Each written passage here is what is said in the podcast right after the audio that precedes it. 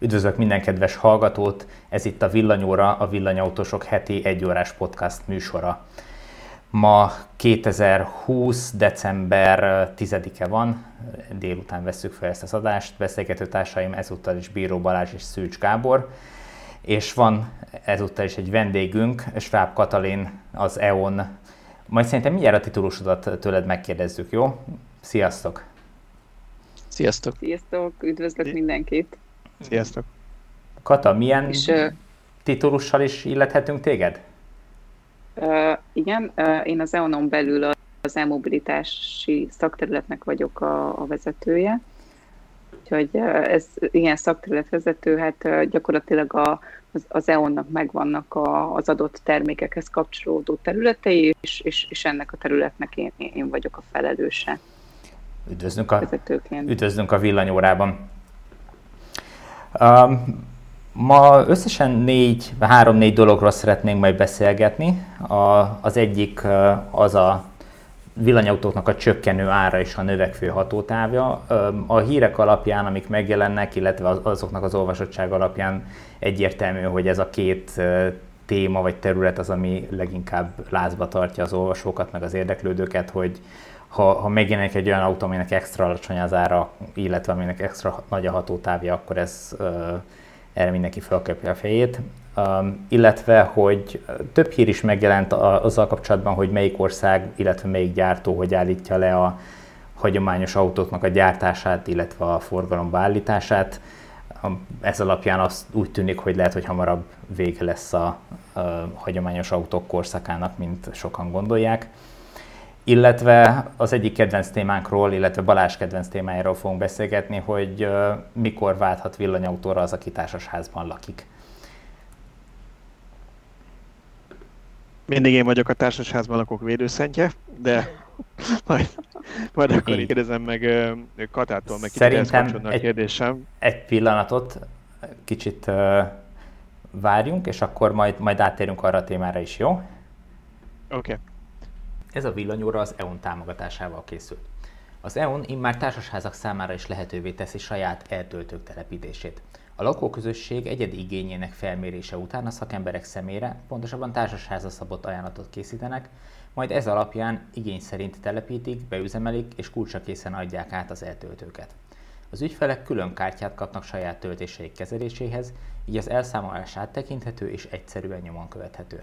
A szolgáltatás vállalkozások számára is elérhető, így a telepítés után a villanyautósok akár munka közben is tudják tölteni járművüket. A héten két olyan hírünk is volt, az egyik ugye arról szólt, hogy másfél millió forint vagy 1,3 millió forintért árulják Kínában a, az ott kapható legolcsóbb villanyautót, és hogy ebből gyakorlatilag most már olyan mennyiségeket gyártanak, mint ami, amit a Tesla gyárt szintén Kínában, illetve volt egy másik hírünk egy startupról, amelyik 1600 kilométeres hatótávú autót kínált, amit ráadásul, hogyha ügyesen parkolunk fel a napon, akkor még tölteni se kell. Nagyon látszik, hogy, hogy ezekre mindenki fölkapja a fejét, és ez, ez, ezek mindenkit érdekelnek, ezek a, az extremitások.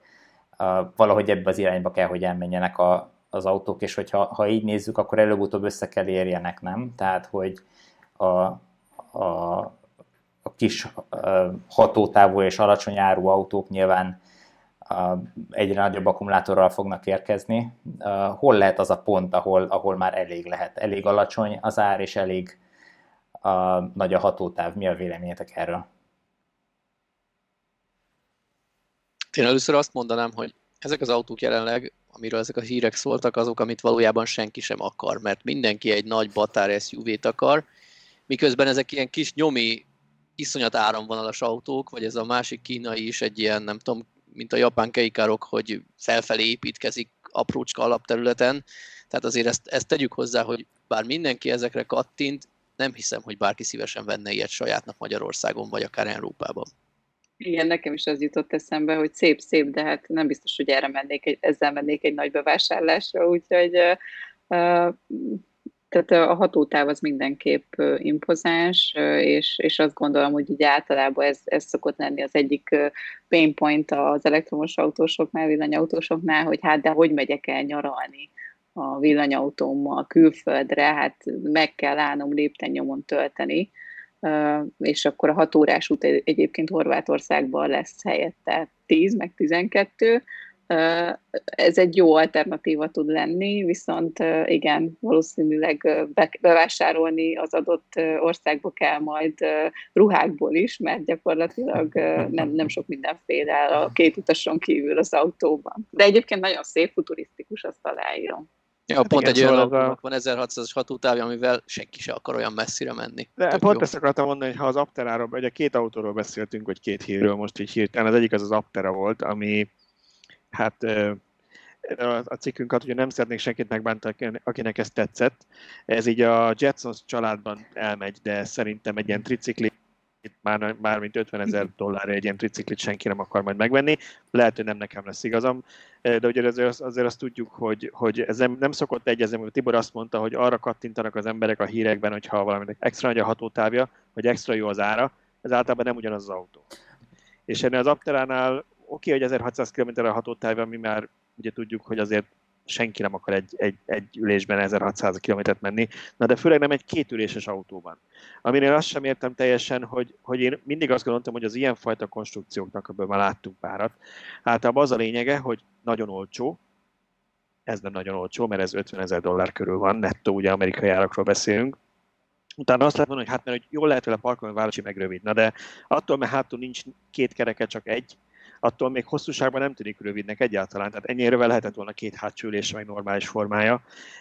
Lehet, hogy a könnyű, amiatt, amiatt nagy a hatótávja, hogy könnyű esetleg, na de hát most el kell dönteni, egy emberi használatra tervezünk autót, vagy ezekre az a, ilyen napelemes autóversenyekre tervezünk egy egyszer használatos járművet, úgyhogy én ebben nem látok sok fantáziát.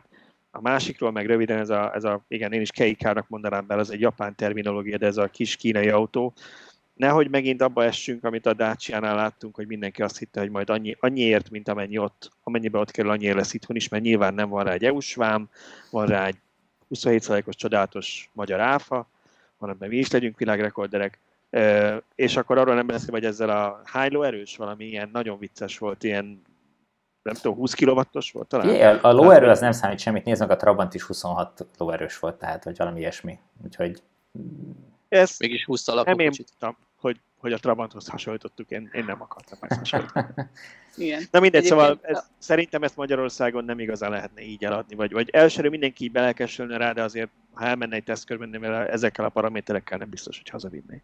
Igen, egyébként ugye két, két aksi mérettel lehet rendelni, a jól láttam, a 9 és 3 kW-os, illetve kicsit több, mint 13 kW-os. Hát ugye vannak már hasonló kategóriájú, nyilván picit nagyobb aksió autók is, hát azokat se kezdik, vagyis azokról is kezdenek azért leszokni a vásárlók, mert akárhogy is nézzük, például városi használatra nyilván ez egy jó opció tud lenni, de, de azért, azért hosszabb távolságra kevésbé, tehát hogy pillanatok alatt lemerül az akkumulátor, tölteni kell.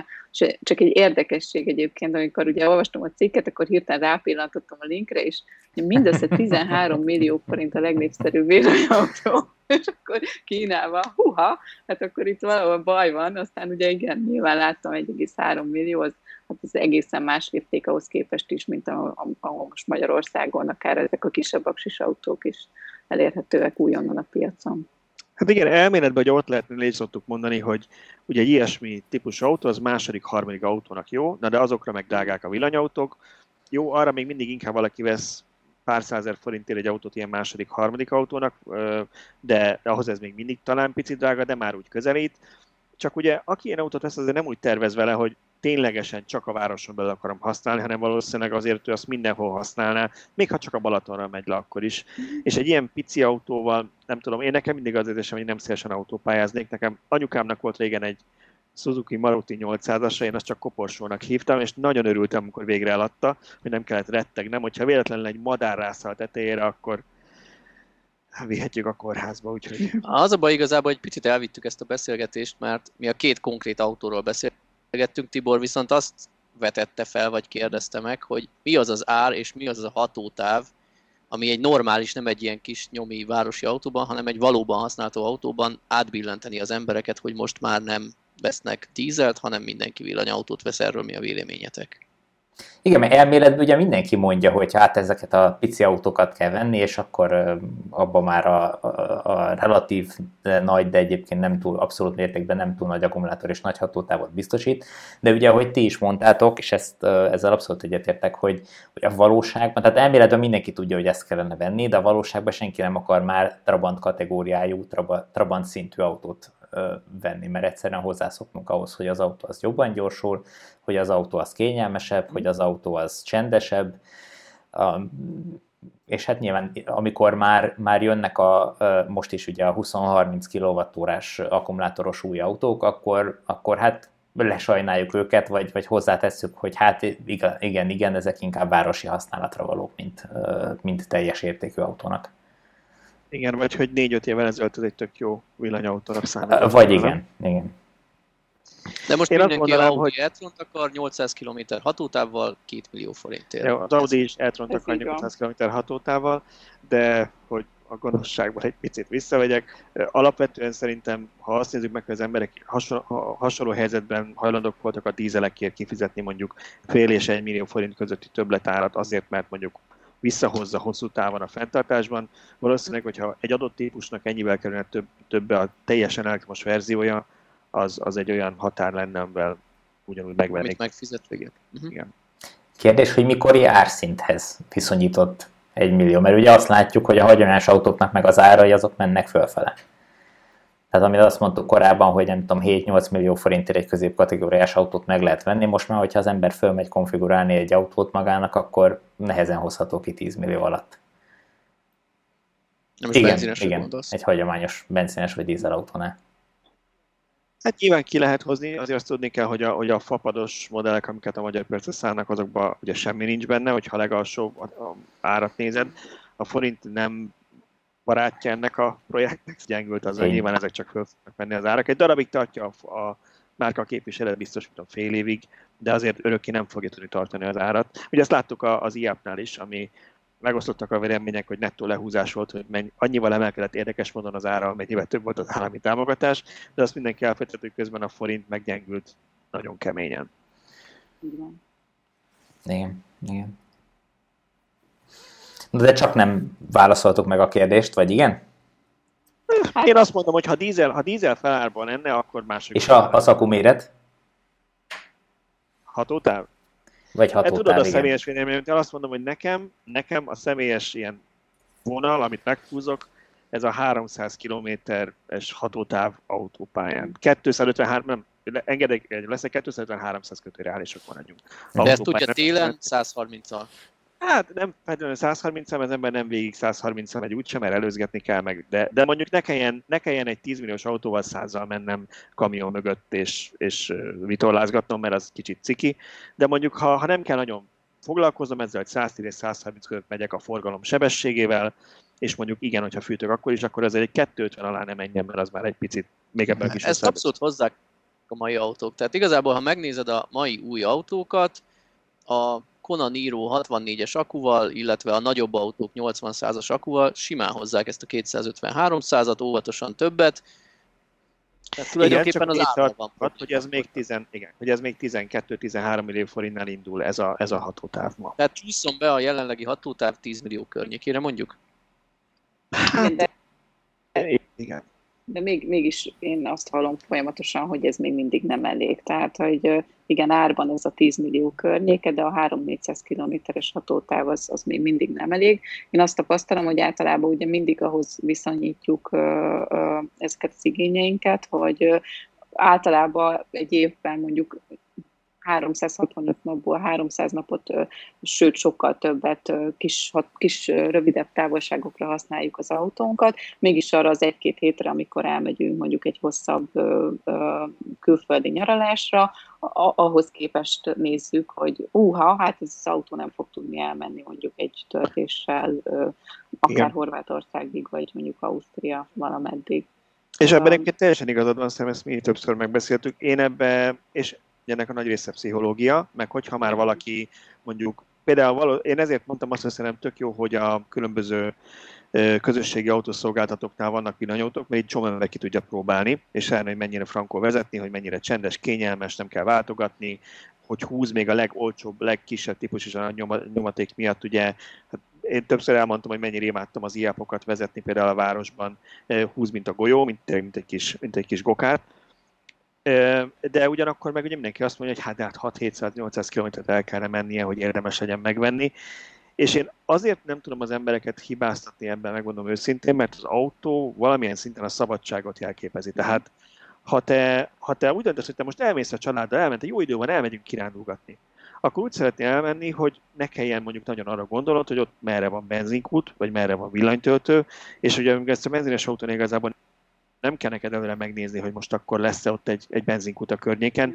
Villanyauton azért csak nézel, hogy, hogy lesz-e, nem lesz. Persze lehet, hogy a sűrűbb lenne a töltőhálózat.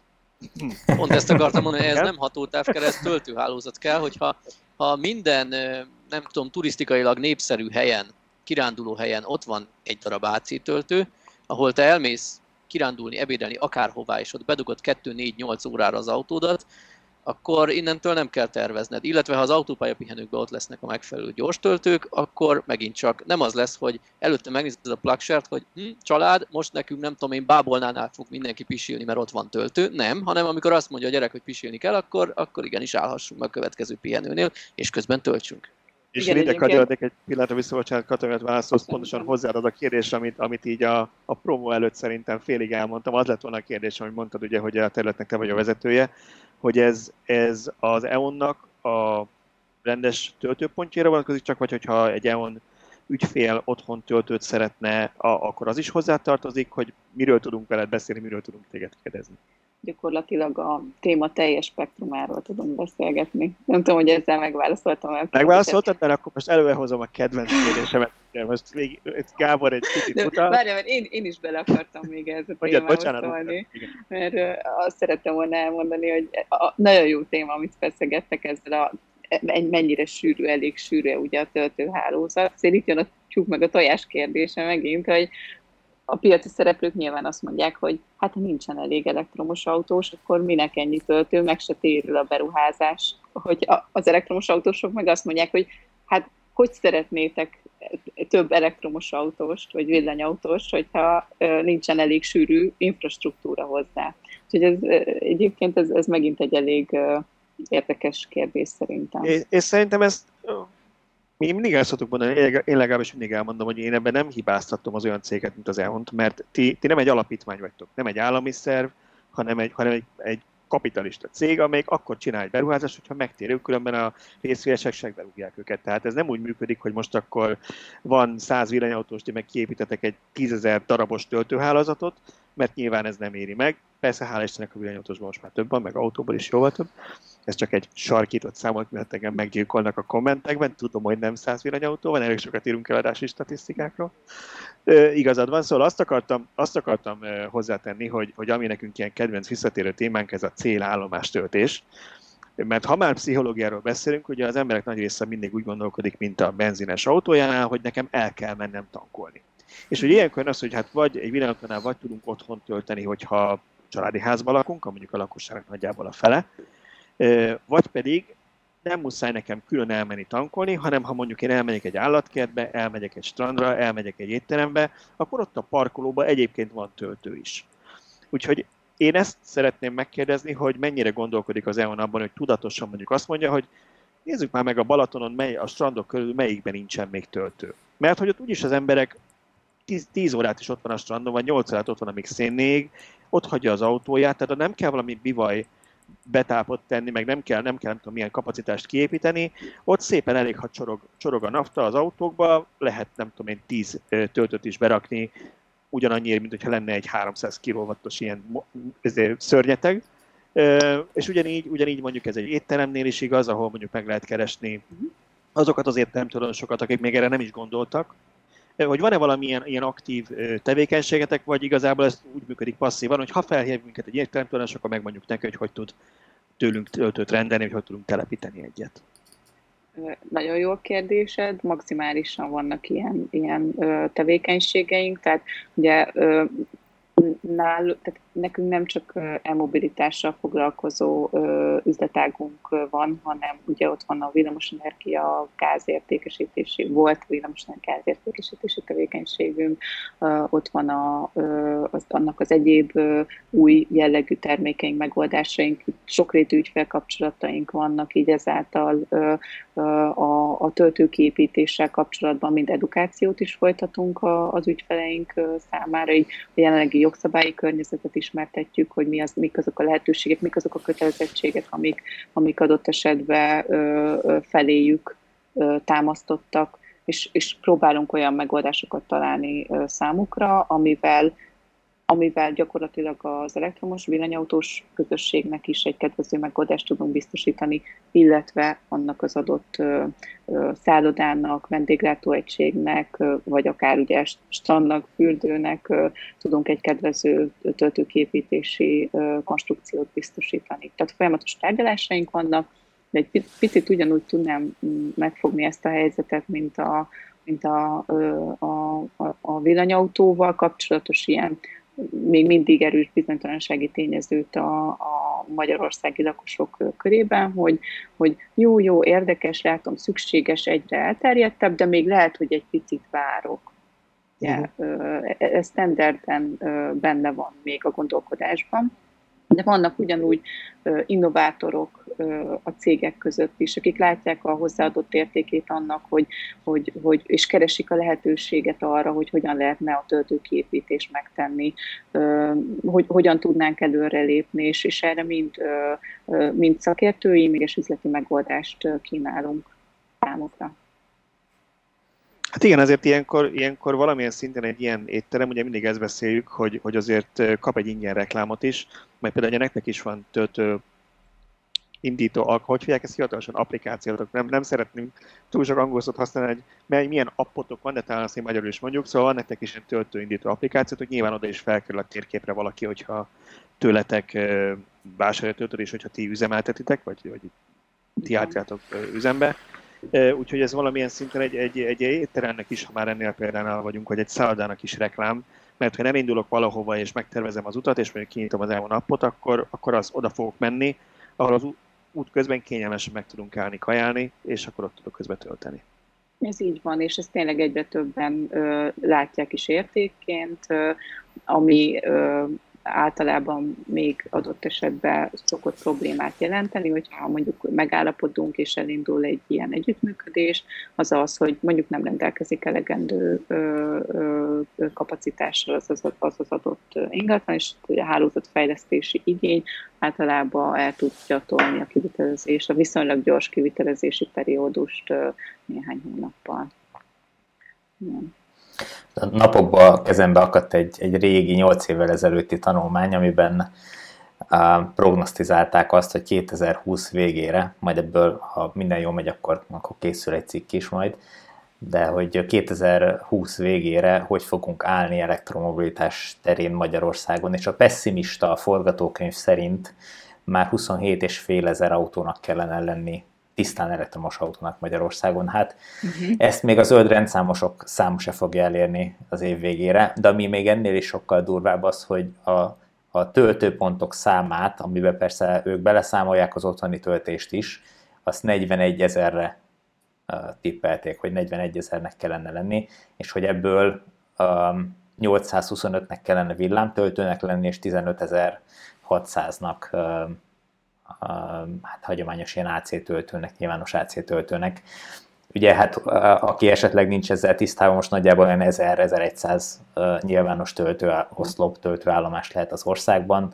Most azt így fejből nem tudom, hogy mennyi lehet ebből a villámtöltő, de szerintem, hogyha azt mondom, hogy egy ilyen 100-150 darab, akkor lehet, hogy nem lövök nagyon mellé. Igen. Múlt, múltkor megnéztem, és nagyjából annyi volt, én is emlékszem. 150-200 Igen, tehát hogy, hogy ettől a, ettől a 800-as számtól írtó messze vagyunk, meg hát a 15 ezeres darab számtól is, és, és uh, most ezt azért akartam kiemelni, mert, mert az nagyon jól látszik, hogy így, hogy most a legtöbb szolgáltatónál fizetős lett a, az elektromos autó töltés, tehát a, a töltési szolgáltatás, így gyakorlatilag megszűntek azok a tumultozós jelenetek, hogy sorban állás van a töltőnél, és nem lehet hozzájutni, mert mindenki ö, ész nélkül ö, használja, ha kell, ha nem. Most már nyilván tényleg csak azok használják azokat a töltőket, akiknek effektíve tényleg szükségük van, így lehet ezekre a töltőoszlopokra számítani. Tehát én uh, ma kétszer kellett, hogy töltsek, két különböző autót volt nálam egy tesztautó, meg a, a sajátommal is, uh, és mind a kétszer üres volt a töltő, ahova mentem, és végül is tudtam mind a kettőnél tölteni, még hogyha apró galiba volt is. Ma, ma hogy itt az adás előtt is mondtam nektek, nem az én napom volt technikai, ami elromolhatott, az minden elromlott a kezembe, a fényképezőgéptől kezdve az autóig, úgyhogy de, de, de, a vég, de végül tudtam tölteni mind a két helyen, tehát nem kellett várjak arra, hogy felszabaduljon a töltő.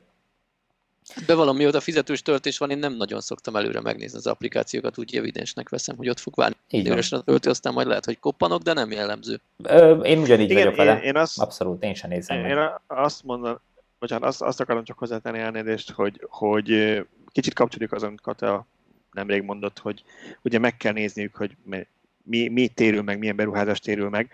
De ugye az a másik irány azon túl, hogy arról beszélünk, hogy hány töltőnek, vagy hány lokáción kellene töltőnek lenni.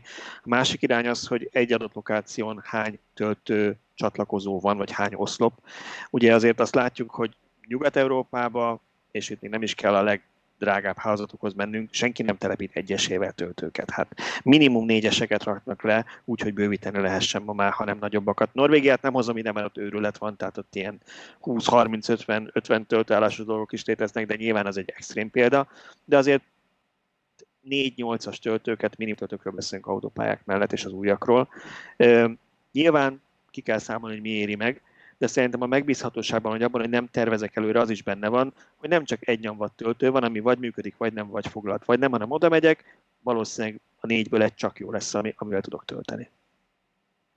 Így van, és arról már nem is beszél, hogyha már ezt a lokációs kérdést említetted, uh, nyilván vannak azok a területek, ahol jóval több villanyautós uh, van, így a töltő mennyiség is jelentősen, uh, tehát hogy jó, jóval nagyobb szükség, meg igény van több töltőre azokon az adott területeken belül, mint, mint mondjuk más területeken. És szerintem itt nekünk nagyon nagy szerepünk van, mint elmobilitás szolgáltatók, üzemeltetési engedélyesek, hogy ismerve a kihasználtsági adatokat, a töltőtelepítéseket, amennyiben erre lehetőségünk van, úgy tervezzük, hogy figyelembe vesszük ezeket az információkat, és azt szerint biztosítjuk a töltő számosságát, ahogy azt a kihasználtsági adatok egyébként indokolják. Új töltő telepítése kapcsán nagyon rövid, milyen tapasztalatod, hogy nektek, én azt gondolnám laikusként, hogy nektek iszonyat helyzeti előnyötök van, mert ti nem egy vállalkozás vagytok, aki elmegy az EON-hoz, hanem ti az EON vagytok. Tudom, hogy ez nem egy egyszereplős történet, még így se, de, de mennyire nyűg ez, ez mondjuk nektek egy új, egy új lokációban töltőt telepíteni, vagy mennyire, mennyivel egyszerűbb szerinted, mint, mint bárki másnak? Semennyivel. Tehát ugye ez nagyon fontos, hogy most ugye arra gondolsz, gondolom, hogy a hálózatfejlesztési Aha, szükséglet igen. vagy igény, igény merül fel. Az elosztó ugyanolyan bánásmódban részesít minket, mint bármelyik más piaci szereplőt. Tehát itt nem, ez egy jogszabályi követelmény, itt nem tehet különbséget elosztóként abban, hogy, hogy, hogy a hálózatfejlesztést azt milyen ütemben végzi el.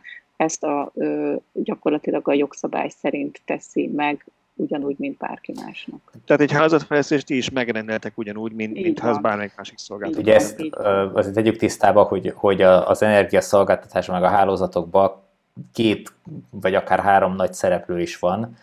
Ugye az egyik, az eloszt, akit elosztóként emlegettél, az máskor szokták DSO-nak is mondani, ők azok, akik a hálózatért felelnek, ők fejlesztik a hálózatot, és ez bár adott esetben az, a, az energiaszolgáltatóhoz hasonló nevű cég, de egy teljesen külön független vállalkozás, és attól, mert mondjuk egy valamilyen szálon kötődik egy energiaszolgáltatóhoz, aki az ügyfelekkel, a végfelhasználókkal van szerződéses viszonyba, attól ő még ezt a, a valamilyen szinten kapcsolódó vállalkozást nem részesítheti előnyben a, akkor, amikor a, a hálózatfejlesztés történik. Nem mondhatja azt, hogy hopp, a, én az, az EON DSO-ja vagyok, úgyhogy ha az EON-tól rendelnek valami szolgáltatáshoz plusz trafót vagy áramot, akkor, akkor ott hamarabb kihúzom a kábelt, mert mennyiben ezt nem lehet megtenni, minden, minden ügyfelet azonosan kell kiszolgálni. Így van. Tehát ez teljes mértékben jogilag szabályozott terület, és a, a cég ennek százszerzalékosan megfelelése szerint is jár el. Tehát akkor odaértünk vissza, hogy lehet, hogy még pont Balázs felvetésével ellentétben jobb helyzetben van mondjuk egy szálloda, akinek megvan a megcitása, mert oda hamarabb telepíthető a töltő. Így van, tehát mindig ugye az, az egy nagyon fontos szempont, hogy ö, akár magánhálózaton, akár az adott közcélú hálózaton van-e rendelkezésre álló ö, kapacitás. Ha van, akkor az szuper, mert akkor gyakorlatilag nincsen más teendő, mint, mint egy plusz hiteles elosztásmérő felszerelését követően ha magánhálózatról történik, akkor adott esetben egy almérőnek a felszerelését követően elvégezhető nyilván a kábelezés, és vagy fali, vagy pedig oszloptöltőnek a, a felszerelése. Jó, itt burkolatbontás, meg, meg egyéb alapozás tevékenységek is együtt járnak ezzel, de ez a fajta tevékenység, ez alapvetően nem igényel sok időt Ugye az is egy nagyon fontos szempont a kivitelezések kapcsán, hogy, hogy magánterületen, vagy pedig köz, közcélú területen történik meg. Ha, ha köz, közterületen történik meg a kivitelezés, akkor ott ugye az adott illetékes önkormányzattal kell egyeztetni, közterület használati engedélyeket kell kérni, és az ezzel kapcsolatos ügyintézés lebonyolítása szükséges a szabályos kivitelezés érdekében. Magánterületen viszont az illetékes tulajdonossal egyezik meg a kivitelező cég, az üzemeltető cég, és, és utána szerint egy viszonylag gyors, gyors kivitelezéssel meg tud valósulni a töltő létesítése. Mondtad, hogy az önkormányzatokkal kell egyezkedni, illetve azt is mondtad, hogy amikor a magántulajdonon alakítottok ki töltőt, akkor viszonylag könnyedén megy. Ebből én ezt a kettőt összekombinálva azt vontam le, hogy lehet, hogy az önkormányzatokkal, vagy amikor a, más a tulajdonos, akkor, akkor nem annyira gördülékeny az engedélyezési eljárás, meg gondolom akkor az egyéb közművekkel is egyeztetni kell egy-egy kábelfektetésnél, meg ilyesmi. Látok-e itt lehetőséget arra, hogy, hogy ezt, a, ezt a folyamatot valamilyen módon jogszabályváltoztatásokkal, egyszerűsítésekkel lehessen gyorsítani? Egyszerűsíteni. Tehát, hogy ez, azt, azt láttuk az elmúlt években, hogy egy-egy ilyen telepítés akár egy évet is igénybe vehet, hogyha ha, nem tudom, valamelyik közmű nem reagál kellően gyorsan, vagy most csak a, egy nagyon régi sztorit említsek még a, még a hőskorból öt évvel ezelőttről, amikor, amikor a Szolnoki töltőt a, a Tófenék utcánban telepítették, akkor, akkor a telepítés napján derült ki, hogy hát hoppá, ott egész véletlen a kertészet, a város kertészete oda telepített egy fát, mert nem tudtak arról, hogy oda töltő lesz telepítve. Tehát, hogy, hogy ilyen apróságok is így közbe ö, szólnak a telepítéseknek, hogy láttuk erre lehetőséget, hogy, ö, hogy esetleg valamilyen módon befolyásolni a, a jogalkotást, hogy egyszerűsítse ezeket a folyamatokat? Ez, ez, egy, ez egy nagyon jó kérdés. Megint csak én azt gondolom, hogy, hogy egyszerűsíteni bármit lehet, és, és, és igen, tehát hogy az tud egyszerűsíteni. Ugye most jelenleg sok folyamat eltérő attól függően, hogy, hogy kihez tartozik az adott, az adott tevékenység. Ugye említetted itt a közműveket, beszéltünk az önkormányzatokról, beszéltünk a magántulajdonosokról, és mindegyik esetben eltérőek tudnak lenni a folyamatok. Már egészen az is eltérhet, hogy, hogy, hogy, hogy, hogy melyik elosztási területre történik meg a tőkivitelezés. Eltérő folyamatokról beszélünk. Nyilván, hogyha van egy központi iránymutatás, szabályozás, akkor, akkor, akkor az adott esetben tud egy egyszerűsítést tenni az átfutási időkre vonatkozóan. Létezik egyébként bármifajta olyan mechanizmus, akár köztetek és más hasonló szolgáltatók között, akár a többi piaci szereplők között, ugye beszéltünk a DSO-król, vagy beszéltünk ilyen szempontból más szereplőkről, mint az önkormányzatok, ahol folyamatosan mondjuk lenne egy visszacsatolás, hogy hol vannak a problémák, hol mit lehetne javítani, vagy mondjak valami hülyeséget, mondjuk van ez az egy, egy darab paplemez engedély, ez mindig 30 nap helyett 90 nap lesz, mert utólag derül ki, hogy ez meg ez meg ez nincs, ezen nem lehetne változtatni, vagy ezt gyűjtitek valahol, tehát hogy van-e bármi mechanizmus, hogy legyen rá remény, hogy a jövőben ez javul, vagy pedig egyszerűen csak ugyanaz a frusztráció van mindig, mert hát van 3200 önkormányzat, és mindig kell külön kell egyezkedni? Folyamatosan történnek egyeztetések az iparági szereplők között arról is azért, hogy, hogy hogyan tudnánk hatékonyak lenni, hatékonyabbak lenni. Tehát én, én azt gondolom, hogy, hogy, hogy törekszünk arra, hogy, hogy, hogy, hogy hogy, hogy a lehető legjobb folyamatokat hozzuk be, edukáljuk a, az érintetteket, akiket bármilyen, akinek bármilyen szempontból van kapcsolódása a területhez, és én bízom is abban, hogy, hogy, hogy, hogy már szerintem eddig is nagyon sokat javult. Ugye látszik az is, hogy azért az elmúlt években a töltő száma is ahhoz képest, hogy honnan indultunk, milyen gyorsan és, és nagy, nagy számban nőtt, és én azt gondolom, hogy ez csak javulni fog is. Természetesen a, a többi ö, szereplővel együtt mi ezért ö, maximálisan igyekszünk tenni. Ez megnyugtató. Mert, egy, bocsánat. Bocsánat, mond, mond, mond. Nem. Azt akartam csak mondani, hogy mi, mint ügyfél vagy villanyautós, nem látjuk, hogy azért települ most sok töltő, mert most érnek be, amiket ti elkezdtetek két-három akárhány éve, vagy, vagy valóban gyorsulnak a dolgok. Tehát, hogyha egy két éve elkezdett projekt, az két év alatt ér be, lehet, hogy egy ma elkezdett már fél év múlva működni fog. Itt szerintem mind a kettő esetben játszik, tehát hogy vannak olyan esetek, ahol, ahol már egy korábbi korábbi projektnek az eredménye érik be, és vannak olyan esetek, ahol igen, sikerül valóban ténylegesen gyorsítani, gyorsulni a folyamatoknak. Egyébként, a, amit említettetek, egyre több töltő válik fizetőssé, és látjátok, hogy már nem nincsen olyan mértékű, igen, igen, gyilkolászása a, tölt, a szabad töltőkért. Ugye felmerül a kérdés, hogy akkor ho- hová tűnnek a villanyautósok, hol, hol töltenek ezek után, és, és, és ugye, hát igen, beszéltünk arról, hogy a családi házas közegben azért ez viszonylag egyszerűen kivitelezhető, de, de azért vannak sokan, akik úgy vettek elektromos autót, hogy, hogy, hogy nem éppen családi házban élnek, hanem mondjuk társasházban. A szerencsések rendelkeznek véggarázsal és saját helyjel, de van, aki azt se tudja megtenni, hogy, hogy, hogy, hogy beálljon valahova, és akár konnektorral töltse az autóját. Hát még az ilyen közös mélygarázsokban sem evidens a konnektor sem így szerintem. Van, így van.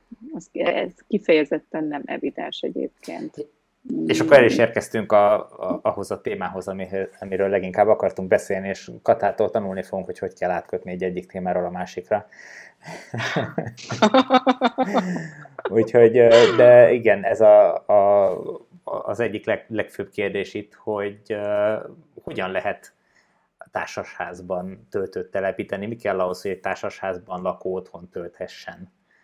Uh, igen, igen, megint, megint így belevágtál a közepébe, ami szerintem teljesen rendben van, de inkább, inkább közelítsük meg abból a Lépjünk kérdés, vissza hogy, akkor. Igen, hogy mik, mik azok a problémák, amivel szembenéz egy társasházban lakó villanyautós. Mi ez? Hát, leállok a kis mélygarázsba, ott van 6-7-800 parkoló, és szeretném tölteni az autómat. És akkor oda jön a szomszéd, hogy hát de ne viccelj már, hát ne töltsed már itt az autódat, hát itt egy mérőről használunk mindent, hát én nem szeretnék azért fizetni, hogy a, te az elektromos autódat töltöd a közös áramról, és igen, és akkor ugye jön a fejvakarás, hogy uh, oké, okay, ez valóban egy jogos kérdés, hát mit, mit, mit tudok itt tenni, akkor mit fogok csinálni, és akkor általában jön a közös képviselő bevonása, hogy, hogy figyelj, én, én vettem egy, egy elektromos autót, szeretném tölteni, oké, okay, hogy töltöm kint AC-DC töltőről, de, de szeretném itthon is, hát ha itthon vagyok, akkor itthon tölteném. Hiszen ez a kényelmes, ez a És akkor a, jön a közös képviselőnek is, így van, ez a legkényelmesebb. Most egyébként is egy olyan időszakot élünk, ahol nem feltétlen mozdulnak ki hosszabb utakra, nem feltétlen megy be a, a cégbe adott esetben, nem tud bemenni a cégbe tölteni akár a céges elektromos autót a, a, a villanyautós, hanem otthon van, otthon tölt. És, és akkor közös képviselőt hívják, hát mit csináljunk? Hát a közös képviselő nem tudja, hogy mit csináljunk. Ilyenkor jön az a kérdés, amikor felhívják az illetékes áramszolgáltatót, hogy hogy, hogy, hogy, hogy, tehát hogy tudnánk megoldani ezt a egy elosztásmérő van kialakítva a közcélú fogyasztásra, és, és szeretnénk valahogy elkülöníteni.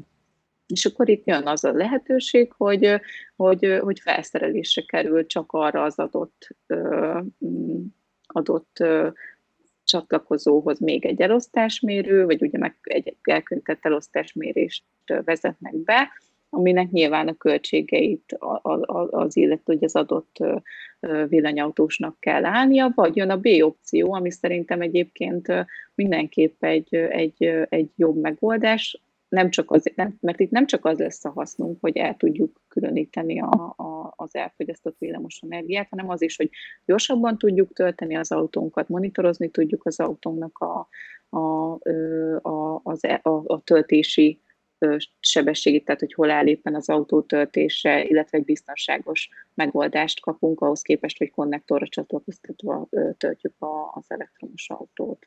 Hát igen, mert az első verzió addig oké, okay, amíg van egy, nem tudom, 50 garázsos társasházban egy autós, de aztán majd jön jövőre a második, aztán egyre többen, és onnantól lesz igazából probléma.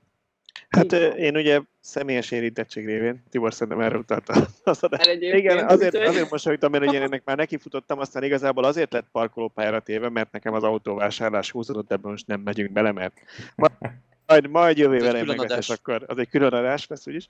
Szóval, hogy, hogy emiatt úgy voltam, hogy nagyon nem siettetem, mert, mert úgyis még ráér. De hogy az úgy indul, hogy neked a társasházban engedélyt kell kérni a közülésről, hogy te töltőt telepíthess. Na most az én társasház voltak, a közös képviselet jól állt hozzá, a lakók nem szavazták le, de hallottunk olyanról, amikor azt mondták, hogy nem. E, tehát, hogy ez, ez egy probléma, amit nyilván nem nektek kell olvasni, mint EON, hanem ezt szerintem a jogszabályban kellene. Ugye itt beszéltünk arról, hogy Kaliforniában például már, már ilyen építési előírás, hogy új ilyen kondónak hívják ezeket a társasházakat, új kondókban már kötelező töltőponthoz előkészíteni a helyet, tehát hogy nem, nem kell nyilván kiépíteni, ez lehet egy luxus, egy extra, vagy úgy, úgy, úgy veszed a, a lakást, hogy ki van építve. Most mesélte nekem egy ismerős, hogy Budapesten az egyik barátjának 800 ezer forintot mondtak a, az építető cég, hogy annyiért hajlandó kiépíteni. Megkérdeztem, hogy mindenképpen aranyból húzzák el a vezetéket, hogy jó lesz a réz is. Na mindegy, de egy új építésről beszélünk, tehát nem az, hogy szét kell fúrni egy meglévőt, tudod. Na mindegy. Szóval a lényeg az, hogy mondjuk a társaság azt mondja, hogy oké, okay, csinálhatod. És akkor a következő lépés az, amiről te is beszéltél, hogy most mire tervezünk? Arra, hogy Józsikának kell egy töltő, vagy hogy lesz majd még 10 vagy 20 később. De ugye a társasház nem fog ebbe pénzt beletenni előre, hogy ő előre eszi kiépítse. Nyilván az egy darab világos sem fogja megelőlegezni, úgyhogy ez általában ezen szokott szerintem elcsúszni. Nálunk ketten érdeklődtünk egyébként, ez egy 78 lakásos társasház, tehát nem egy ilyen 300 lakásos, nem akkor a monstre, de, de így is az volt, hogy ketten érdeklődtünk, pedig én már több, több hibridet, meg számosat láttam lenne a garázsban. És én ott tartok, hogy nálam most azt mondták alapvetően, hogy két opció van. Én szeretnék egy harmadikat is, de azt meglátjuk. Két opció van. Egyik az az, hogy én fogom és beköttetek magamnak egy, egy villanyórát, meg kábelt, meg mindent, tehát elmegyek mezei felhasználóként a, a nálam ugye Budapesten az elműhöz, és akkor ezt kérem, hát ez viszonylag költséges lenne, és ezt nem nagyon favorizálnám. A másik az, hogy ott van a társasháznak a, a saját, ugye ez, amit te is mondtál, hogy a közös villanyóra egyről leágazni, és akkor én egy almérővel szépen mhm. elszámolok a társasház felé havonta, hogy én mennyit fogyasztottam. Ezt ők nagyon nem szeretnék, szerintem azért, mert nem akarnak az adminisztrációval bajlódni, nekem ez az érzésem. Úgyhogy ez az, amit majd még kicsit próbálom őket megdolgozni, hogy mi lenne, ha én ezt önbevallással minden héten én feltölteném, elküldem az Excel-t, meg, megcsinálok-e mindent, ne legyen ezzel bajuk. De, de van egy harmadik opció, amit én most realizáltam, mert elméletben tudtam, gyakorlatban nem, nem hittem kivitelezhetőnek, pedig az. Viszonylag szerencsés az én parkolóm például, mert én a liftaknától a második parkolóhelyen vagyok, és ott mennek föl szépen a vezetékek az emeletre. Tehát én például a saját villanyórámtól is le tudom hozni a, a vezetékeket, tehát ez lesz a vég, végső megoldás, és akkor igazából a saját villanyórámra teszem. Azért először kérdezzük meg, hát hogy lehet ilyet csinálni? Nem, nem, nem, őszinte leszek, nem elosztói oldalról, ezt nem tudom validálni. Hát a saját, a saját villanyórádról az.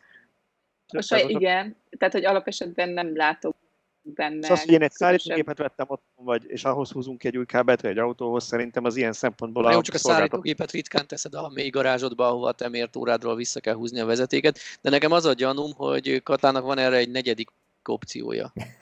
van.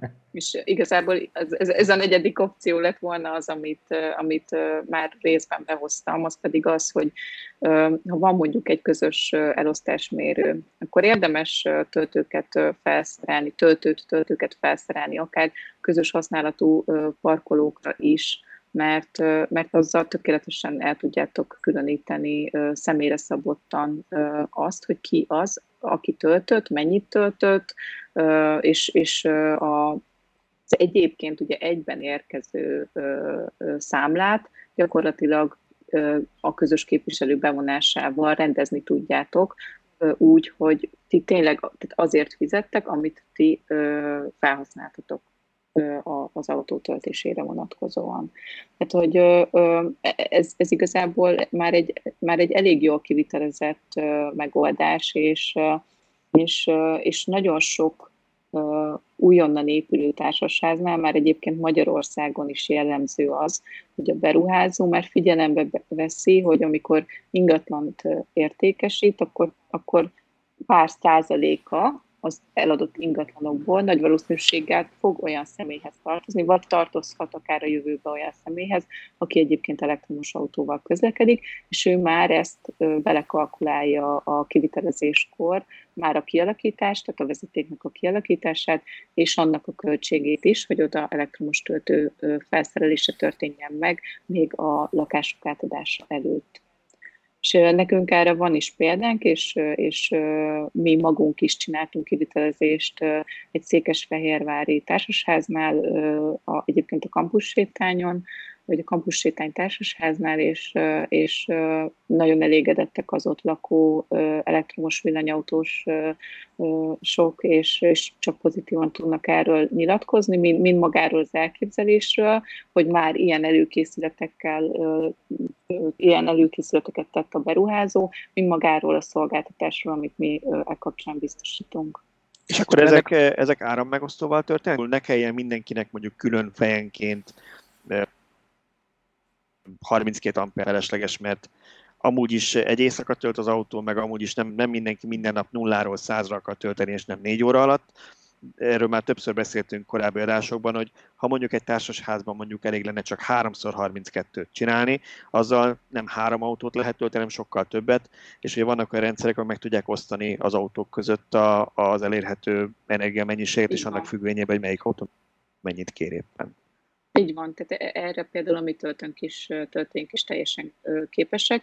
Ugye itt több aspektust kell figyelembe venni. Egyrészt, hogy igen, mennyi a rendelkezésre álló kapacitás, és hány töltőt szeretnénk telepíteni. Mondjuk van 3x32 amperem, de négy töltőt szeretnék telepíteni, ez akkor azt jelenti, hogy ha egy autó tölt, és három fázison képes felvenni a 22 kW-ot töltőn, akkor, akkor fel fogja venni a 22 kW-ot az autó. Viszont ha oda jön még egy autó, akkor egy, teljesít, egy úgynevezett dinamikus teljesítménymenedzsment, egy smart ö, ö, ö, charging segítségével, rendszer segítségével elosztja az eszköz azt, hogy, hogy, hogy, hogy arányosan kapja meg gyakorlatilag a, a teljesítményt az ott töltő autó, és, és ugyanígy jön az, hogy csatlakozik még egy autó, akkor megint arányosan elosztja a, és, és úgy adja le a teljesítményt. És ha én egy, Na, sok a kérdésünk, ez nehéz lesz.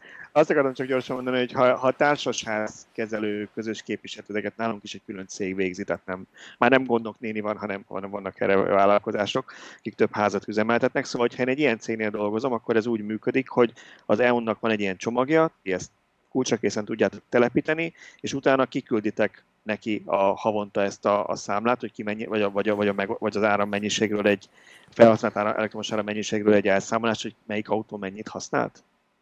Nem, hanem úgy néz ki, hogy a, továbbra is a, a villamosenergia számlát azt a, az adott áramszolgáltató gyakorlatilag a, az elfogyasztott villamosenergia mentén egy számlában megküldi a, a közös, közös fogyasztásra, így van és a, mi pedig azt biztosítjuk, hogy, hogy a, a háttérben futó szoftver segítségével és, és, és hozzáférés biztosítva a közös képviselőknek, hogy minden olyan lakó, aki villanyautót használ, az kap hozzá egy RFID kártyát, egyedi azonosítóval, lakáshoz rendelten, ő, ő az erre, a villanyautó töltésére fogyasztott havi villamosenergiát ahhoz a lakóhoz számolja el, és pluszköltségként kerül levonásra a közös költségből. Tehát nem terheli rá a többi lakóra ö, annak a költségét, hogy, hogy ott vannak villanyautósok, és adott esetben a társasházban töltik a, az autóikat. Nekem két kérdésem is lenne. Az egyik az, hogy a koncepció az itt úgy néz ki, hogy nem mindenki a saját kis parkolóhelyére, ami dedikáltan az övé kap egy wallboxot, hanem nem tudom, 50 lakás vagy 50 garázshoz jut mondjuk 3-5 akármennyi töltőpont, amit így forgóban, akinek épp tölteni kell, azt használja, ugye? Így van.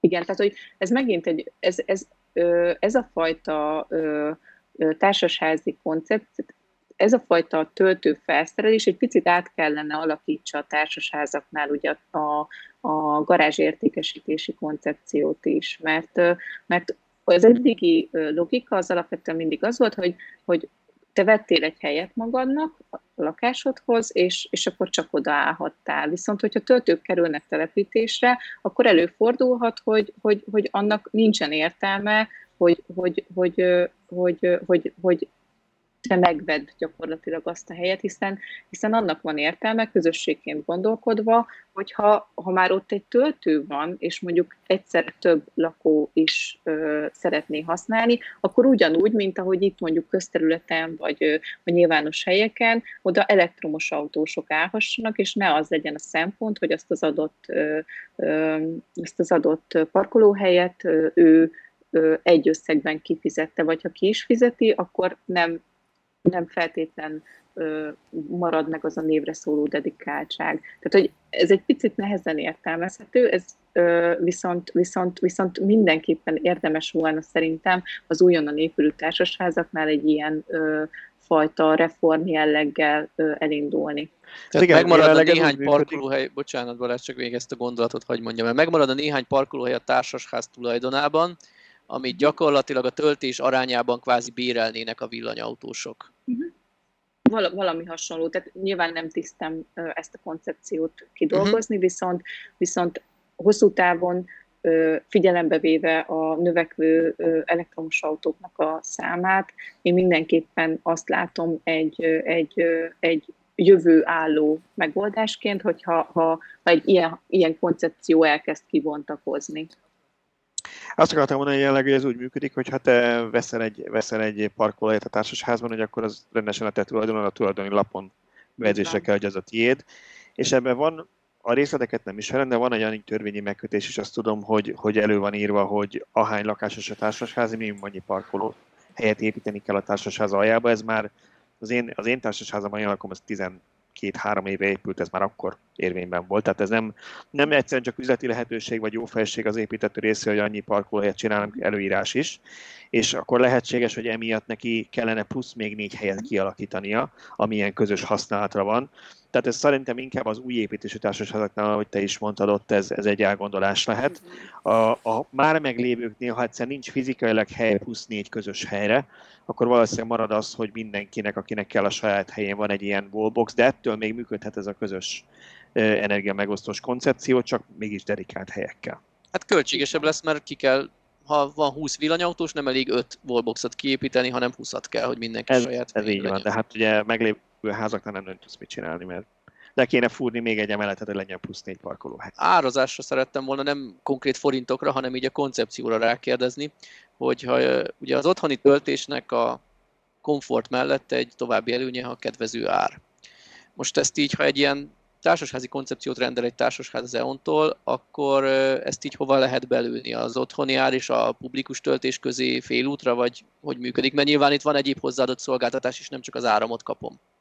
Igen, a, a hozzáadott szolgáltatás egy, egy ilyen minimális havidíjas szolgáltatást jelentett. Itt a, a töltőnek a műszaki karbantartását, az eseti hiba elhárításokat, hogyha bármi probléma adódik. Ugye itt biztosítunk ügyfélszolgálatot is ahhoz, hogyha a töltő megkívánsodik távolról újra tudjuk indítani ezeket az eszközöket, ugyanúgy, ahogy a nyilvános töltőhálózatunkat is.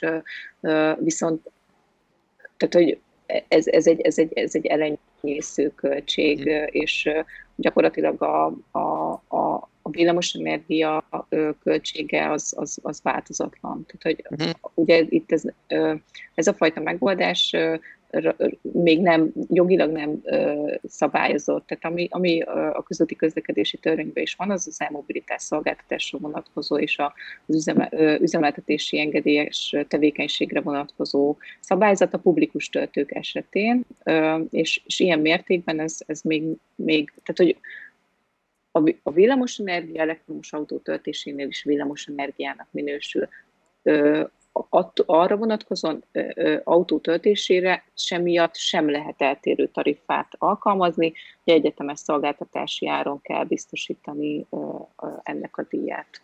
Viszont itt ebből lehet egy olyan különbség is, hogy ha én a saját garázsomban, egy családi házban bedugom, akkor nyilván a lakossági áron kapom az áramot. Így az EON-tól társasházon keresztül itt ez marad, vagy itt már egy céges fogyasztó leszek? Nem, marad. Tehát, hogy ugye gyakorlatilag ez ez, ez megint csak a, a, a maga, a töltőbe folyó villamosenergia, az, az a villamos energia szolgáltató, tehát az áramszolgáltatónak a, ugyanúgy a hmm. tevékenysége, ugyanúgy a lakossági tarifa érvényes. Hmm. Ugyanúgy, ahogy a lépcsőház világítás, ugyanannyiért kapjuk a autóba és az áramot, csak az elszámolást és a töltő rendelkezésre tartását biztosítja. Így van. Így van. És van-e arra valami koncepciótok, bocsánat, nagyon beindultam a kérdésekkel, hogyha ha ugye, ahogy a publikus töltőket is néha elparkolják, ott felejtik az autót éjfélkor, nem fog elmenni elparkolni. Tegyük fel, van egy társasháznak öt töltője, de már van rá 20 villanyautós, akkor valami foglalási lehetőség, szoftveres megoldás, stb. ilyen van tervben, hogy mondjuk én bejelentkezek, hogy én keddenként akarok a töltőhelyen állni a szomszédom, meg hétfőnként? Uh, igen, ez, ez megint csak egy jó kérdés. Uh, egyelőre még nem elérhető ilyen jellegű szolgáltatás, viszont folyam, tervezünk hasonló jellegű megoldást ezeknél a töltőknél is. Igen. Kevéssé látjuk még egyébként annak a kockázatát, hogy, hogy, hogy ilyen, ilyen ö, probléma fennálljon, de egyébként teljesen jó a meglátásod, és, és pont, pont ilyen jellegű megfontolásból ö, megvannak az elképzeléseink ö, szoftveresen is ö, arra, hogy, hogy, ö, hogy, hogy egy, egy távoli rálátást is kapjon a villanyautós arra, hogy, hogy ő mikor fog tudni tölteni ezeken a töltőhelyeken. Én egy, egy kérdésre csatlakoznék be, és talán Tibor a tiéd megértem, ha nem tudsz nekünk összeget mondani, mert nyilván minden társasházak kidolgoztak egy egyedi ajánlatot.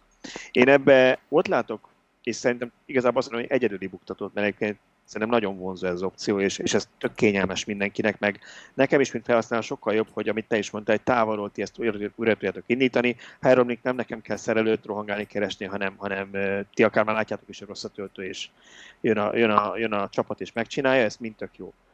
A társaságnál az szokott a gond lenni, hogy na jó, de kifizeti ki. Mert hogy ha én most azt mondom, hogy csinálok egy, egy töltőt, akkor azt meg tudom én 200-250 ezer forint a fali töltő, tudom, hogy még nekem pénzbe fog kerülni a villanyszerelő, meg a kábelezés, minden azt mondom, hogy nem tudom én, 3 4 500 ezer forint nyilván háztól, vezetékmérettől, mindentől függően, oké. Okay. Ha öt ember csinál ilyet, azt öttel be kell szorozni, oké. Okay de egy ilyen rendszernél nyilván ennek van egy extra költsége, amit meg kéne osztani azok között, akik most kérnek, meg aztán azok között, akik mondjuk két hónap múlva jönnek nekik is kell, és ez az, amit általában a társaság azt szokta mondani, hogy oké, okay, csinálsz, amit akarsz, de mi 78-an nem fogjuk kifizetni azt, hogy majd talán lesznek olyan lakók, akiknek kell, nem teszünk bele fejenként 500 forintot se, nem, hogy 10 ezeret. Uh, igen, uh, őszintén szóval nincsen erre vonatkozóan semmilyen uh, örökérvényű mondásom, hogy, hogy ezt így lehet kezelni ezt a kérdést, mert valóban nyilván az anyagiak azok mindig vitás kérdéseket tudnak eredményezni, főleg akkor, hogyha mondjuk van egy társasházi alap, és, és az a javaslat érkezik a villanyautóstól, hogy adott esetben fordítsuk ezt arra, hogy, hogy kialakításra kerüljön az az adott töltő.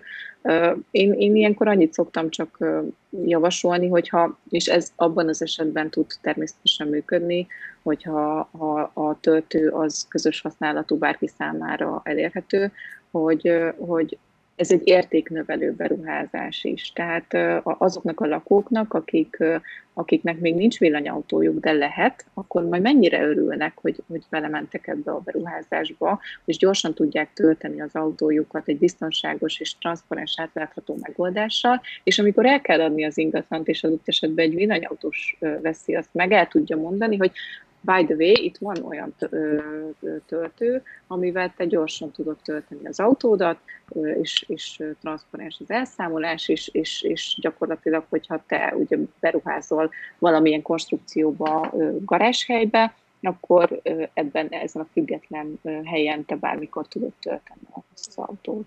Tehát, hogy igazából ettől, ettől, ettől jobb tanácsom abban az esetben, amikor nem új építésű ingatlanról van szó nincs. Nyilván, amikor abban az adott pillanatban egy fájdalmas költség lehet mindenkinek azt kifizetni, egy másik pillanatban meg nyereség, mert a, az ingatlan értékét tudja megállni. Igen, és hát ez... Vannak meglévő társasházas tapasztalataitok már? Nem csak új igen, építésre? Igen új építésre vannak elsősorban, de tehát, meglévő társasházakkal is egyeztetünk, és, és érkeznek igények. Tehát, mivel ott lassabb egy picit az ügyintézés, mint egy, meg a kivitelezés, mint egy, mint egy új építésnél, ezért, azért ott igen, tehát ott, ott, ott, ott sajnos nekünk is lassabb a kivitelezés. Ez mindenképp jó hír, mert ha már küzdenek néhány helyen, akkor nektek lesznek tapasztalatok, hogyha én a jövő hónapban vagy jövő évben jelentkezem egy társasházzal, akkor már tudtok javaslatokat tenni, meg olyan megoldásokat vagy referenciákat adni, ahol ez megoldódott valahogy. Igen, Azzal én lobogtathatom a közös képviselőnek, hogy a szomszédban így csinálták. E, így van, és tényleg, tehát, hogy meglepődnétek, de egyre több társasház keres meg minket azzal, már kész társasház, hogy ugyan, ugyan újabb társasházak többségében ezek, de, de, de viszonylag nagy számú töltőkivitelezési igényel érkeznek, hogy ide 5 töltőt szeretnék, valahol 15 töltőt szeretnének, lakóépületekről beszélünk, nem irodáról, ahol mondjuk céges autót kell tenni, jó, lehet, hogy céges autót fog bele tölteni, de az, otthoná, az otthonában lévő töltőjét fogja használni. És, és igen, ilyenkor mindig bejön a oké, okay, kétharmados határozatot kell hozni a közgyűlésen, minden, tehát ilyen arányba el kell fogadni a lakóknak átfutási idő, megvizsgálnak több opciót, hogyan tudunk a legjobb áron kijönni a kivitelezésből, ezek mind-mind felmerülnek, milyen költségekből fogjuk ezt finanszírozni, és akkor, mikor ugye megvizsgálnak a társasházak is minden lehetséges opciót, akkor adott esetben rájönnek, és amikor eljutnak arra a pontra, hogy, hogy igenis lehet, hogy egy picit érdemes valamennyivel mélyebbre nyúlni a kivitelezés kapcsán, de hosszú távon ez egy jobban megtérülő beruházás lesz.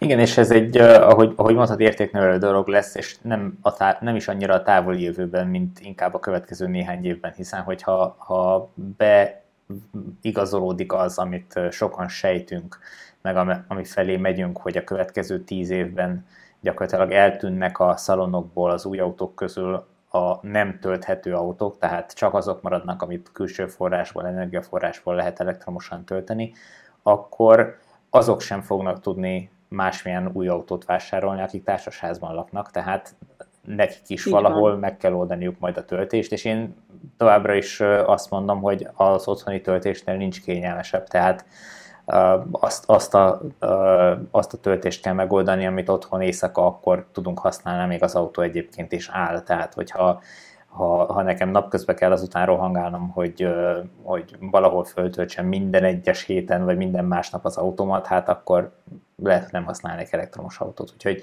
mindenképpen a társasházakban fog ez a, ez a fajta töltési lehetőség, ez az extra szolgáltatás felértékelődni. Úgyhogy ezt mindenki, aki hallgatja, és esetleg ilyen döntési helyzetben van, ezt ezen gondolkodjon el, mert, mert ezek a következő néhány évben tényleg nagyon fontosak lesznek.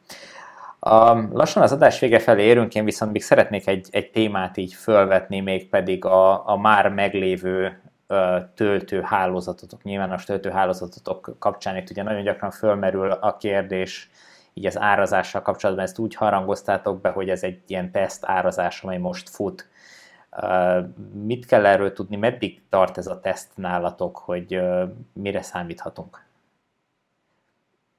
Igen, ugye, ugye bevezető árként. Bocsánat, bevezető ár. És valóban, igen, igen ez, ez, ez egy bevezető ár, ugye az igazából gyakran jön be, természetesen jogosan, hogy egy bevezető ár az valószínűleg olcsóbb ahhoz képest, mint ami, ami majd hosszú távon vagy a későbbiekben várható.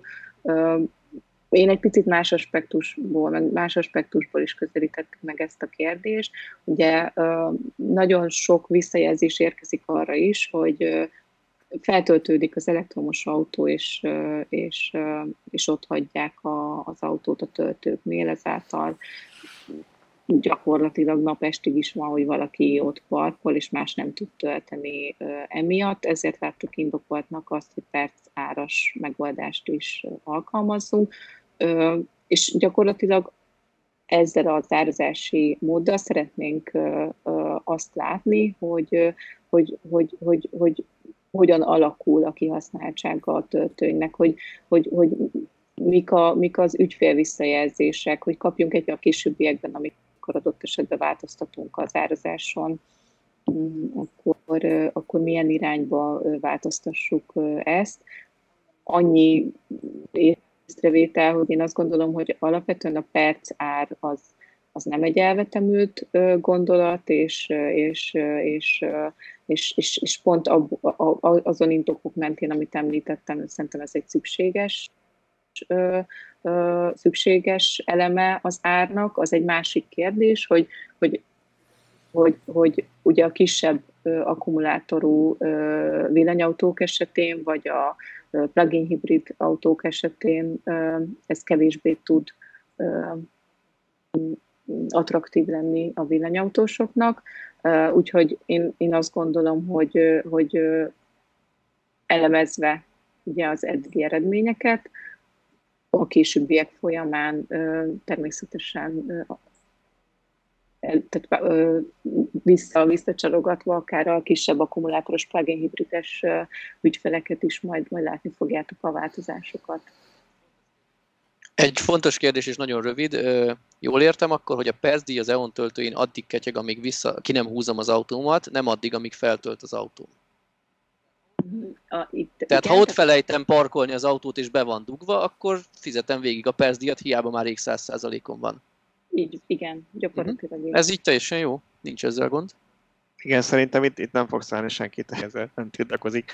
Szerintem mi voltunk a, a leginkább azok, akik amikor elkezdték a különböző szolgáltatók bevezetni a fizetős árazást, amellett kampányoltunk itt, hogy ez igenis legyen egy kilowatt plusz, vagy kilowattóra plusz percdi kombináció, mert hogy, mert hogy valamilyen szinten, amíg nem lesz már olyan nagyon sok töltő az országban, hogy tök mindegy, mert, mert úgyis van tíz másik, addig ez egy valós probléma, és igenis, aki parkolnak használja, azt motiválni kell arra, hogy, hogy elmenjen, ami egyébként azért is vicces, mert ugye amiről az elején beszéltünk, hogy, hogy régen ugye, amíg ingyenes volt, akkor mennyivel többen használták, és ha, ha belegondolsz, hogy valaki vesz egy 10 milliós autót, de azért ő ingyen tölt, nekem mindig egy picit furcsa volt. Nem azt mondom, hogy nem, ha épp arra járok, akkor persze én is rádogom, ha épp ott parkolok, de ezért én biztos nem mentem volna el.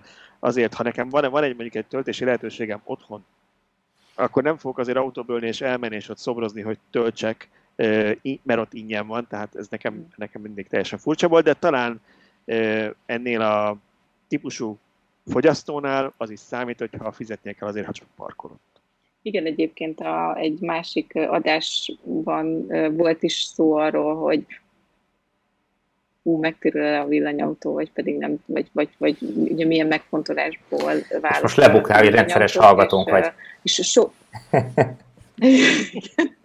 hát volt, voltak ám érdekes, érdekes felvételek, úgyhogy ezt nem, nem titkolom, hogy igen, ö, ö, igazából élmény gyakorlatilag ezeket hallgatni, és, és, és ez is egy kifejezetten olyan, olyan adás volt, ami nekem nagyon tetszett, és ezt mondtam is már egyébként Tibornak korábban, mert, mert van, akiben olyan erős az, tehát hogy pont, pont az a szemlélet, ami ugye elhangzott, hogy, hogy ha én villanyautót veszek, akkor annak meg kell térülni gyakorlatilag az üzemeltetés során és, és ez is mi, hogyan térül meg. Ugye ingyen tudok parkolni vele bármikor. Jó, hát most minden autóval ingyen parkolunk, tehát ez most nem annyira szempont. Vagy gyakorlatilag ingyen töltöm az autómat, nincsen üzemanyagköltségem ugye a nyilvános töltőkön. Olyan erősen él még mindig az emberekben, hogy hiába családi házban él, és ugye már mondjuk az EON töltése ingyenesek, ami viszonylag nagy bázis volt azoknak, akik szerették kihasználni annak a lehetőségét, hogy az ingyenes töltés meg tudjon valósulni, hogy most azok a töltők maradtak túlterhelten, amelyek még továbbiakban is ingyenesek. Tehát, hogy, és akkor most mekkora ugye a, a verekedés. sorbanállások, igen, sorbanállások vannak ezeken a töltőkön. Hát igen, annyiban egy nagyon pik valamilyen szinten a megtérüléssel is számolnak, hogy, és visszakapcsolnám az, ahhoz, amiről előbb beszéltünk, hogy ha az van, hogy a, a villanyautó az mondjuk 500 ezer forinttal 1 millióval kerül többen, mint a, mint a benzines, akkor, akkor lehet azt mondani, hogy attól se várok megtérülést, hogyha mondjuk a 100 lóerős benzinmotor helyett én 150 lóerőset veszek, mert az élmény miatt mondjuk azt mondom, hogy jobban húz autópályán, és nekem ez kell. Senki nem mondja azt, hogy meg kell térülni. Valószínűleg ugyanígy egy félmillió forintos, egymilliós felállnál, és azt mondaná, hogy nekem megérenyt az, hogy nem rezeg, hogy kényelmesebb, hogy jobb begyorsulni, stb. stb. De ha mondjuk duplájába annyi, dupla, dupla annyiba kerül az elektromos, mint ugyanabból a verzióból a benzines, akkor nem elítélhető az, hogy kicsit elkezdenek az emberek számolni, hogy hol térül ez meg, de szerintem még így is megtérül, tehát egy villanyautónál mindenképpen meg fog térülni az üzemeltetési költségekben.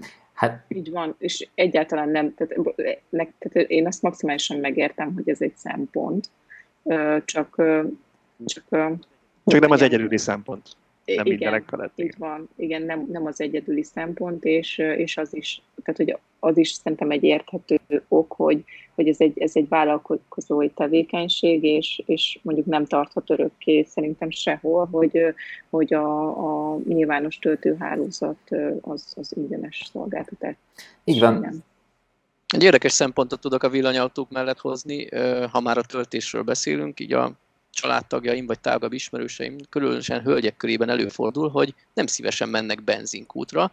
Nekem a hugom is volt olyan, hogy teljesen véletlenül összetalálkoztam vele egy benzinkút előtt, és azt mondta, hogy jaj, de jó, hogy itt vagy, állj már betankold meg a kocsimat. Mert amúgy nem tudom, szájhúzva megtankolta volna, ez még régen volt benzines autóval járt ő is, én is azért futottunk össze, vagy adott volna jatot a kutasnak, hogy tankoljon meg, stb. Ő nem szerette volna összekoszolni a kezét, viszont se a feleségem, se a hugom nem panaszkodott arra, hogy elektromos autót kell töltsön. Tehát akár otthon a garázsban tök nyugodtan bedugja, de nyilvános töltőt is teljesen vígan használnak, holott korábban a benzines autó tankolását gyűlölték, úgyhogy ez egy tök pozitív szempont szerintem. Ezt meg tudom erősíteni. az elektromos autótöltéssel sokkal, sokkal jobb, jobb élményt hordoz, mint, mint tankolni egy benzinkúton. Mármint tehát már az is egy tök jó szempont, hogy nem lesz olajos, vagy ebben benzines a kezem, úgyhogy van, hogy bénázom, úgyhogy... Ezzel azt is elárultad nem csak, hogy villanyúra hallgatóért, hanem hogy aktív villanyautós is ezek szerint. Szoktam, igen, villanyautót is használni. Nekünk van egy elflotta szolgáltatásunk is egyébként, tehát igyekszünk, a, ezért is mondtam, hogy a teljes spektrumát gyakorlatilag az elektromos autózásnak biztosítani az ügyfeleink számára, ami kapcsán gyakorlatilag mindenféle típusú elektromos autót hosszú távú bérleti konstrukcióban elérhetik a céges ügyfelek tőlünk, és, és, és ott volt szerencsém, van szerencsém ezeket az autókat kipróbálni, úgyhogy gyakorlatilag nekem is, mint ahogy ezt is mindig el szoktátok mondani, teszteltek egy e egy Leaf-et, egy i3-at, ezt én is meg tudom tenni, úgyhogy most nem tudom, a hangomat halljátok-e, mert én saját magam... Azt halljuk, a képed egy picit ilyen végé a felbontású. Igen, megfagyott, igen de... az, az nálam is fogalmas, itt nem berek semmihez hozzányúlni, hogy úgyhogy ez most valószínűleg az adás végéig így marad. Azt akartam csak még hozzátenni, hogy nem véletlen volt egyébként a száz évvel ezelőtt is, amikor először megjelentek az elektromos autók, a a, a villanyautózás a, a hölgyek kedvence, hiszen akkor is azzal járt a, a hagyományos autó, hogy büdös volt, koszos volt, hangos volt, kurblizni kellett, nem tudták beindítani, tehát hogy, hogy, hogy emiatt például Henry Fordnak a feleség és elektromos autóval járt. Úgyhogy ez úgy néz ki, hogy nem változnak az idők, ugyanez a, ugyanezek a vonzó dolgok az elektromos Igen. autózásban most is, mint ami száz évvel. És még emellett van más is, igen, mert nem csak a az urak szeretik a gyors autókat, hanem a hölgyek is, és ugye nyilván az a gyorsulási élmény, amit egy elektromos autó tud adni. Szerintem miután egyszer valaki kipróbálja, az, az felejthetetlen, úgyhogy igen, e- erre szoktuk mondani, hogy ezek a közösségi autó megosztók, ez a kapudrok szerepét tölti be, mert először beáll valaki egy, egy piros lámpánál valami, valami jobb autó mellé, és a következő lámpánál sokkal jobb ott van, és rájön, hogy, hogy lehetséges, ebbe kéne privátba is gondolkodnia. Nem promotáljuk a felelőtlen vezetést, 50-ig gyorsulunk, de, de nem is nagyon lehet a városban amúgy sem más csinálni, mert ott vannak már a segédben, vagy már utolérted a következő autót, de, de valóban szerintem, aki még ezt nem próbálta ki, az sürgősen egy közösségi megosztón üljön be egy ilyen autóba és próbálja ki.